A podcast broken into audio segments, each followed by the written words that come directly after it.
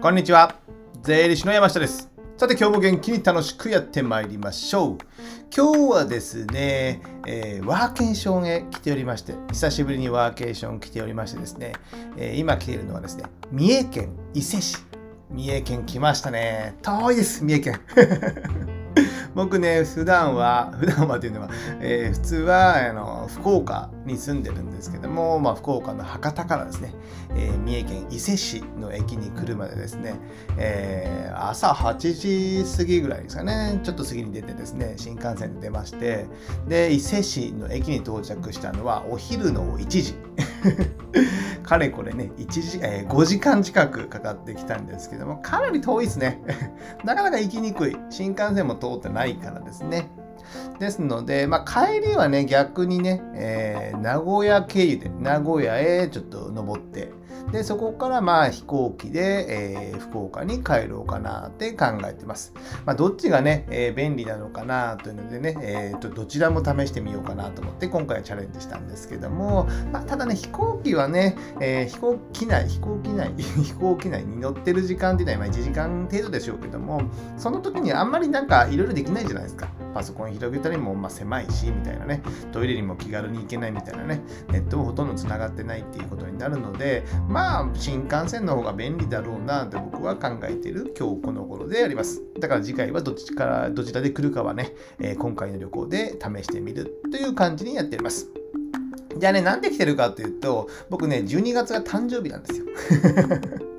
誕生日でですね、あ、今日の回ね、何の、えー、利益もな、何の勉強にもならないので、まあ、聞きたくない方は終わっていただいて結構なんですけども、僕は12月が誕生日でですね、えー、毎年誕生日プレゼント、まあ、家族からの誕生日プレゼントは、えー、自分で旅行に行く時間をもらう。時間がプレゼントということですよね。これね、結構ありがたいことですよね。なんか物をもらいたいかというと、まあ、もらっても嬉しいのはあるんですけども、まあ、なんかなって感じじゃないですか。それって、ね、自分でも買おうと思えばできますよね。でもこの時間っていうのはね、自分で買えないんですよ。買えない。まあ人にね、仕事任せりゃいいのかもしれませんけども、なかなかね、家庭のこともあったりすると買えないじゃないですか。ですね、毎年、えー、こうやって、えー、誕生日旅行ってことで、一人で旅行に来てます。一人で来てるんです。家族とかではなく、誕生日だからですね。ね、12月。去年は、どこだ、神奈川に行ったのかな？金沢、石川県金沢市に行った感じだと思うんですけども、その時も収録してましたよね。YouTube や音声はですね。ですので、次回はどこに行くか。まあ、12月なんでね、限られてくるとは思うんですね。沖縄に行くのかっていうのは微妙なね、えー、時期ですもんね。寒いかな？みたいなね 海に入るわけでもないからですね。ですので、まあ、そういった、こういったね、えー、冬でも楽しい料理も美味しいようなとこに来ております。でね、まあ何するかって言ってね、まあ、仕事するんですけどね、ほとんどね。ホテルに行って仕事して、で、昼間ちょっと散歩して観光して、また夕方仕事してみたいなね。で、夜は、えー、美味しい食事を食べに行く程度のものです。で、まあ伊勢なので、伊勢神宮。伊勢神宮にはね、今日お参り、あ、今日じゃない。あ、今日か。今日と明日ぐらいでお参りに行って、その中継をね、え、また明日ぐらいの放送でちょっと流したいなと思いますので、えー、その時はお楽しみください。じゃあね、まあなんで僕ね、こういったね、え、定期的にあの旅行に行ってるのかっていうのをね、えー、話すとですね、まあ、2人の方のね、ちょっとね、え、言葉を紹介しながら、なぜ旅行行ってるのかっていうのをちょっとね、話したいなと思ってます。1人目がですね、出口春明さんですかね。まあ、ご存知の方も多いかと思うんですけども、あの、ライフネット生命を、えー、作られた方で、今はですね、えー大分県別府市にあるですね、えー、アジア、えー、太平洋大学、立命館ですかね、立命館アジア太平洋大学の大学長をされている方で、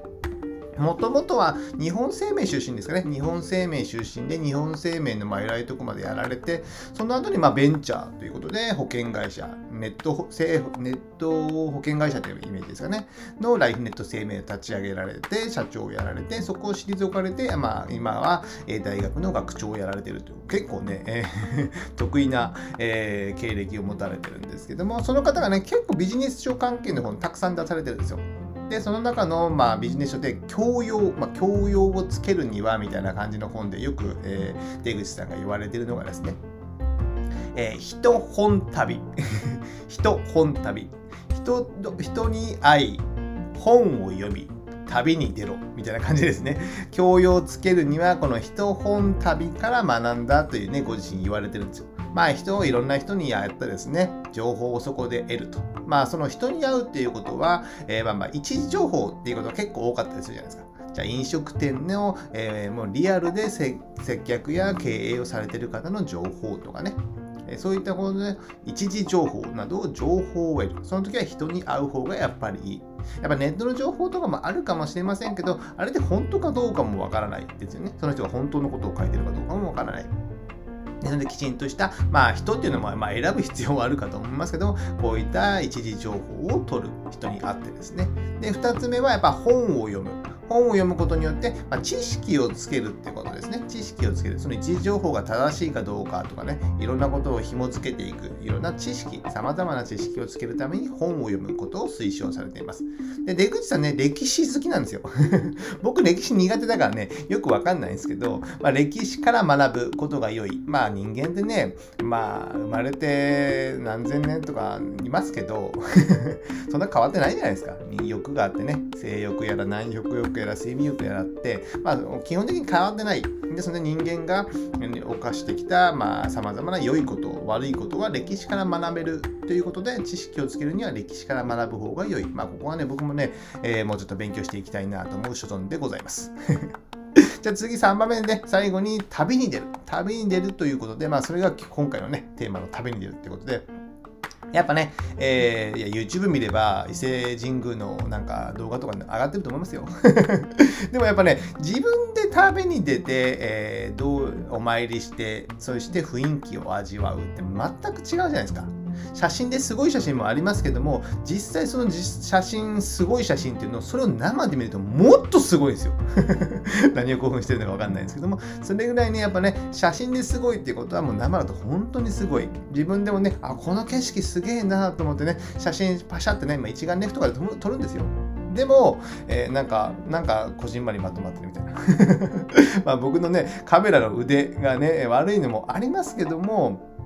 やっぱそれだけ違うんですよね。えー、見た景色、体験したことっていうのはですね、それ自分で体験する。ね、それをね、様々、えー、これからもっと必要になってきて、これを体験するのをしてるのとしていないのって全く違うんですよ。じゃあ伊勢神宮行ったことありますかってあネットで見たことありますのと、伊勢神宮でお参りに行って、なんかね、えー、祝詞をあげてもらいましたとかね、毎年行ってますとかね、そういう人ってやっぱ違うんですよ。話が合うんですよ、そこでね。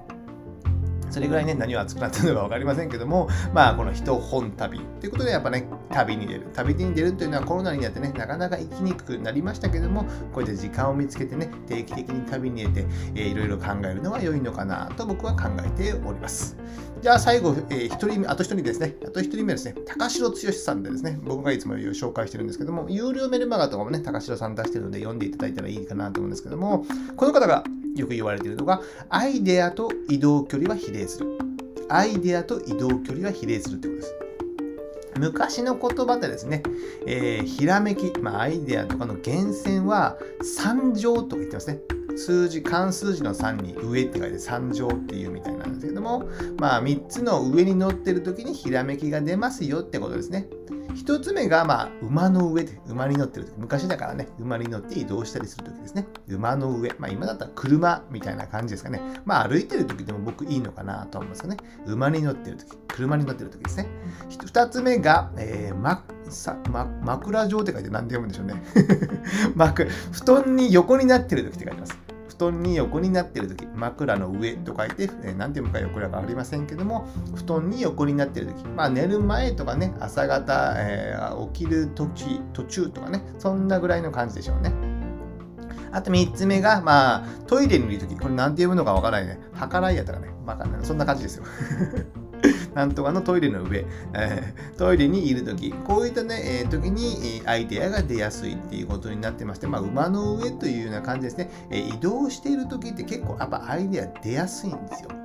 ね、出やすいと思いませんか？僕自身もそのさっき冒頭に言ったように、えー、新幹線に乗ってで電車乗り継いで5時間かかってるんですよ。じゃあ5時間何するかというと、まあ、寝てはほとんどないんですけども、まあ、パソコン触ってちょっと仕事したりとかですね、で、まあ、スマホを見たりする部分で、やっぱね、えー、こういったポッドキャストや YouTube のアイディアが出たり、あ、今度これいうことやったら面白いんじゃないかなというね、アイディアが出たり、じゃあこの案件をお客さんにこういうふうにと、えー、紹介したらいいんじゃないか、提案したらいいんじゃないかっていうアイディアが浮かんだりとかですね、えー、まあ、これまでに、まあ、しやりたいことをできないとか、やりたいことができたりとか、その移動時間中にとかですね、で違う見ている景色もいつもとは違ったりするので新しいアイデアが出たりで人や、えー、いろいろなね、えー、触るものも違ったりすることになりますのでアイデアが出やすいと思いますのでぜひねこの移動するっていうのが僕大事なのかなと思ってます。僕自身もね、えー、普段の仕事ではまあ朝自宅で仕事をしたりその後スタバに行ったりとかその後事務所に行ったりとかでお昼からは打ち合わせしたりとかまた事務所に行ったりとか自宅で仕事したりとか結構ね転々としてるんですよ3時間2、3 2時間ぐらいはね事務所にいることはありますけど3時間事務所にいることもあんまりないですもんねで、スタバにも3時間もいれないじゃないですか。自宅に3時間仕事をするのもきついですけども、まあ、2時間前後、スタバにはやったら1時間前後とかにいながら、それをね、場所を変えることによってね、えー、仕事ってね、結構さ、えー、スピードが上がったりするんですよ。これまでに、え、時間を出なきゃいけないとかですね、え、そういったことを制限をつけたりすることによっていろいろアイデアは出やすかったり仕事のスピードははかどったりあと頭の切り替えですねやっぱですね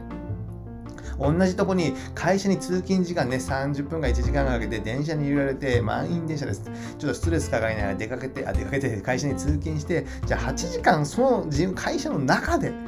事務作業をするってもうね、タイムないんですよ。僕は拷問だみたいなね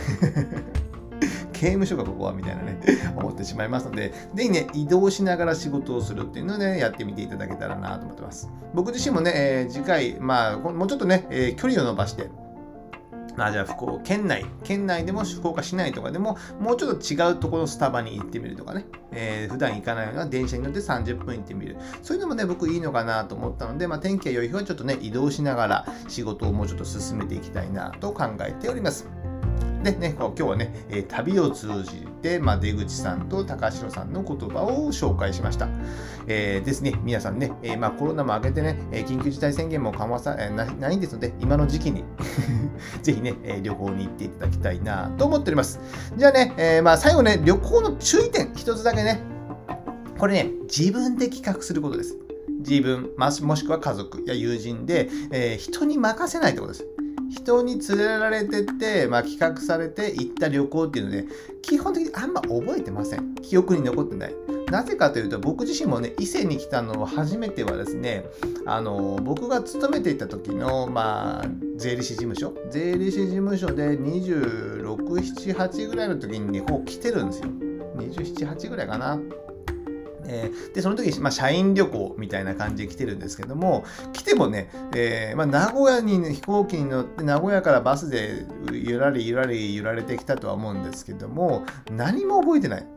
で、どこの温泉に入って、どこのホテルに泊まったすらも覚えてないですもんね。まあそれはね、えー、十何年前の話なので、その記憶が曖昧だっていうのもあるんですけども、やっぱね、自分で何も企画してない、その旅行委員会、委員会が企画したか知らない、担当の方が企画したと思うんですけども、で、パッケージツアーみたいな感じで連れられてきてるので、やっぱ覚えてないんですよね。そうなるともったいないじゃないですか。せっかく時間かけて、まあお金も出して、まあ会社が出してる部分もありますけども、そうやって来て、連れてきてもらった。ですので、ぜひね、旅行に行く際は自分で企画する。あとは家族とか友達と一緒になって企画する。その準備や企画の楽しさってやっぱあるんですよ。考えることはやっぱ大変かもしれませんよ。飛行機先ね、新幹線に来るのか、飛行機で来るのかとか、どこのホテルに泊まるのかとかですね、いろいろ考えることがあるかもしれませんけども、その考える、えー、経験っていうのがね、やっぱね、いろいろ仕事とか、その他にも役立って、えー、来ると思いますので、ぜひね、えー、記憶に残すためにも、えー、自分で旅行は企画するということを最後にお勧めしております。注意点ですね。じゃあね、えー、今から伊勢神宮に行ってまいりたいと思いますので、えー、次回、来週、来週じゃない 明日ぐらいね、えー、その内容を放送できたらなと思ってます。じゃあ今日はこれぐらいにしたいと思います。ではまた次回お会いしましょう。さよなら